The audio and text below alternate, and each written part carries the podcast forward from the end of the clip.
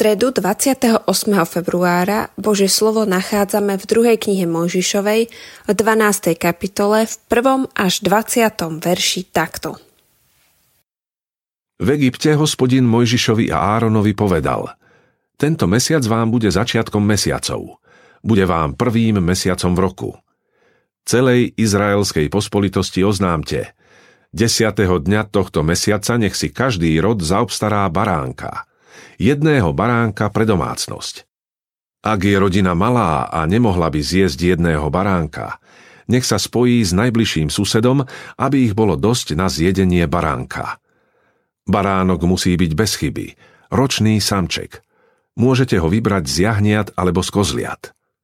Budete ho opatrovať do 14. dňa tohto mesiaca a predvečerom ho celé zhromaždenie izraelskej pospolitosti zareže. Vezmú z jeho krvi a potrú ňou obe veraje a ich hornú časť na dverách svojich domov, v ktorých budú jesť. V tú istú noc budú jesť meso upečené na ohni. Budú ho jesť spolu s nekvaseným chlebom a s horkými bylinami. Nesmiete z neho jesť nič surové ani uvarené vo vode, len upečené na ohni s hlavou, nohami a vnútornosťami. Nič z neho nesmie zostať do rána – Keby z neho niečo zostalo, spálite to na ohni. Budete to jesť takto.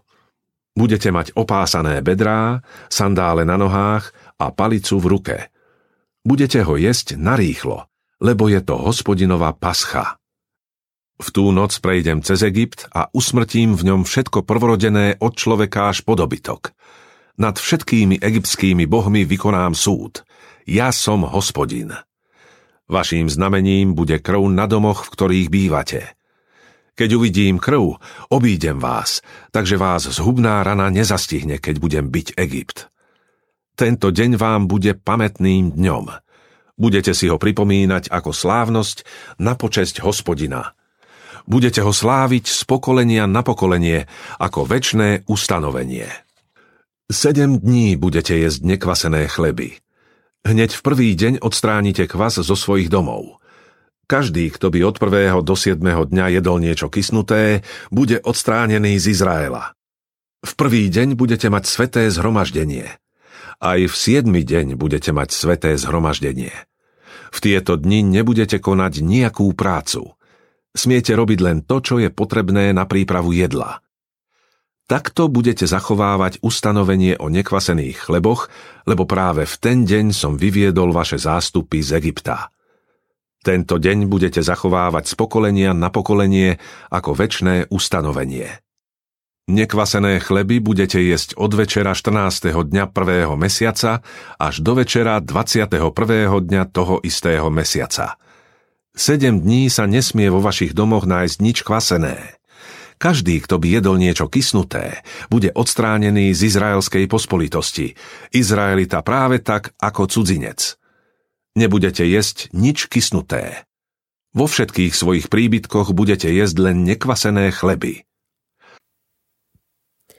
Na odpustenie hriechov Tento deň bude pre vás pamätným dňom a budete ho svetiť ako sviatok hospodinov, ako väčné ustanovenie.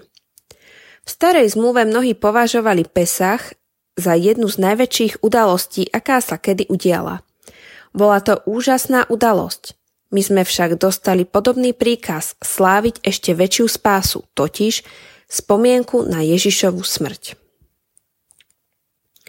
Vezmite, jedzte, toto je moje telo, ktoré sa za vás vydáva. To činte na moju pamiatku. Podobne po večeri vzal aj kalich a riekol – tento kalich je nová zmluva v mojej krvi. To čínte, kedykoľvek budete piť na moju pamiatku. Ježišova krv je vyliata za teba na odpustenie hriechov. Ako to bolo v minulosti, tak je to teraz ešte jasnejšie. Sme spasení krvou baránka. Tento príkaz však nie je daný ako záťaž pre Kristových nasledovníkov. Je to privilégium, imperatív Evanielia, čo znamená, že to bolo dané, aby sme boli oslobodení od hriechu a bolo nám odpustené. Uprostred problémov mal pán Boh plán, ktorému venoval veľkú pozornosť a uskutočnil ho na veľkú noc. Nezabudol na žiadny detail. To on je ten, kto určuje tvoje cesty a sleduje tvoju cestu. Nasleduj ho domov. Modlíme sa.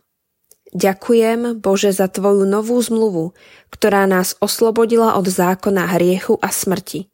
Odpusť, že ju niekedy odsúvam do úzadia kvôli svojej píche.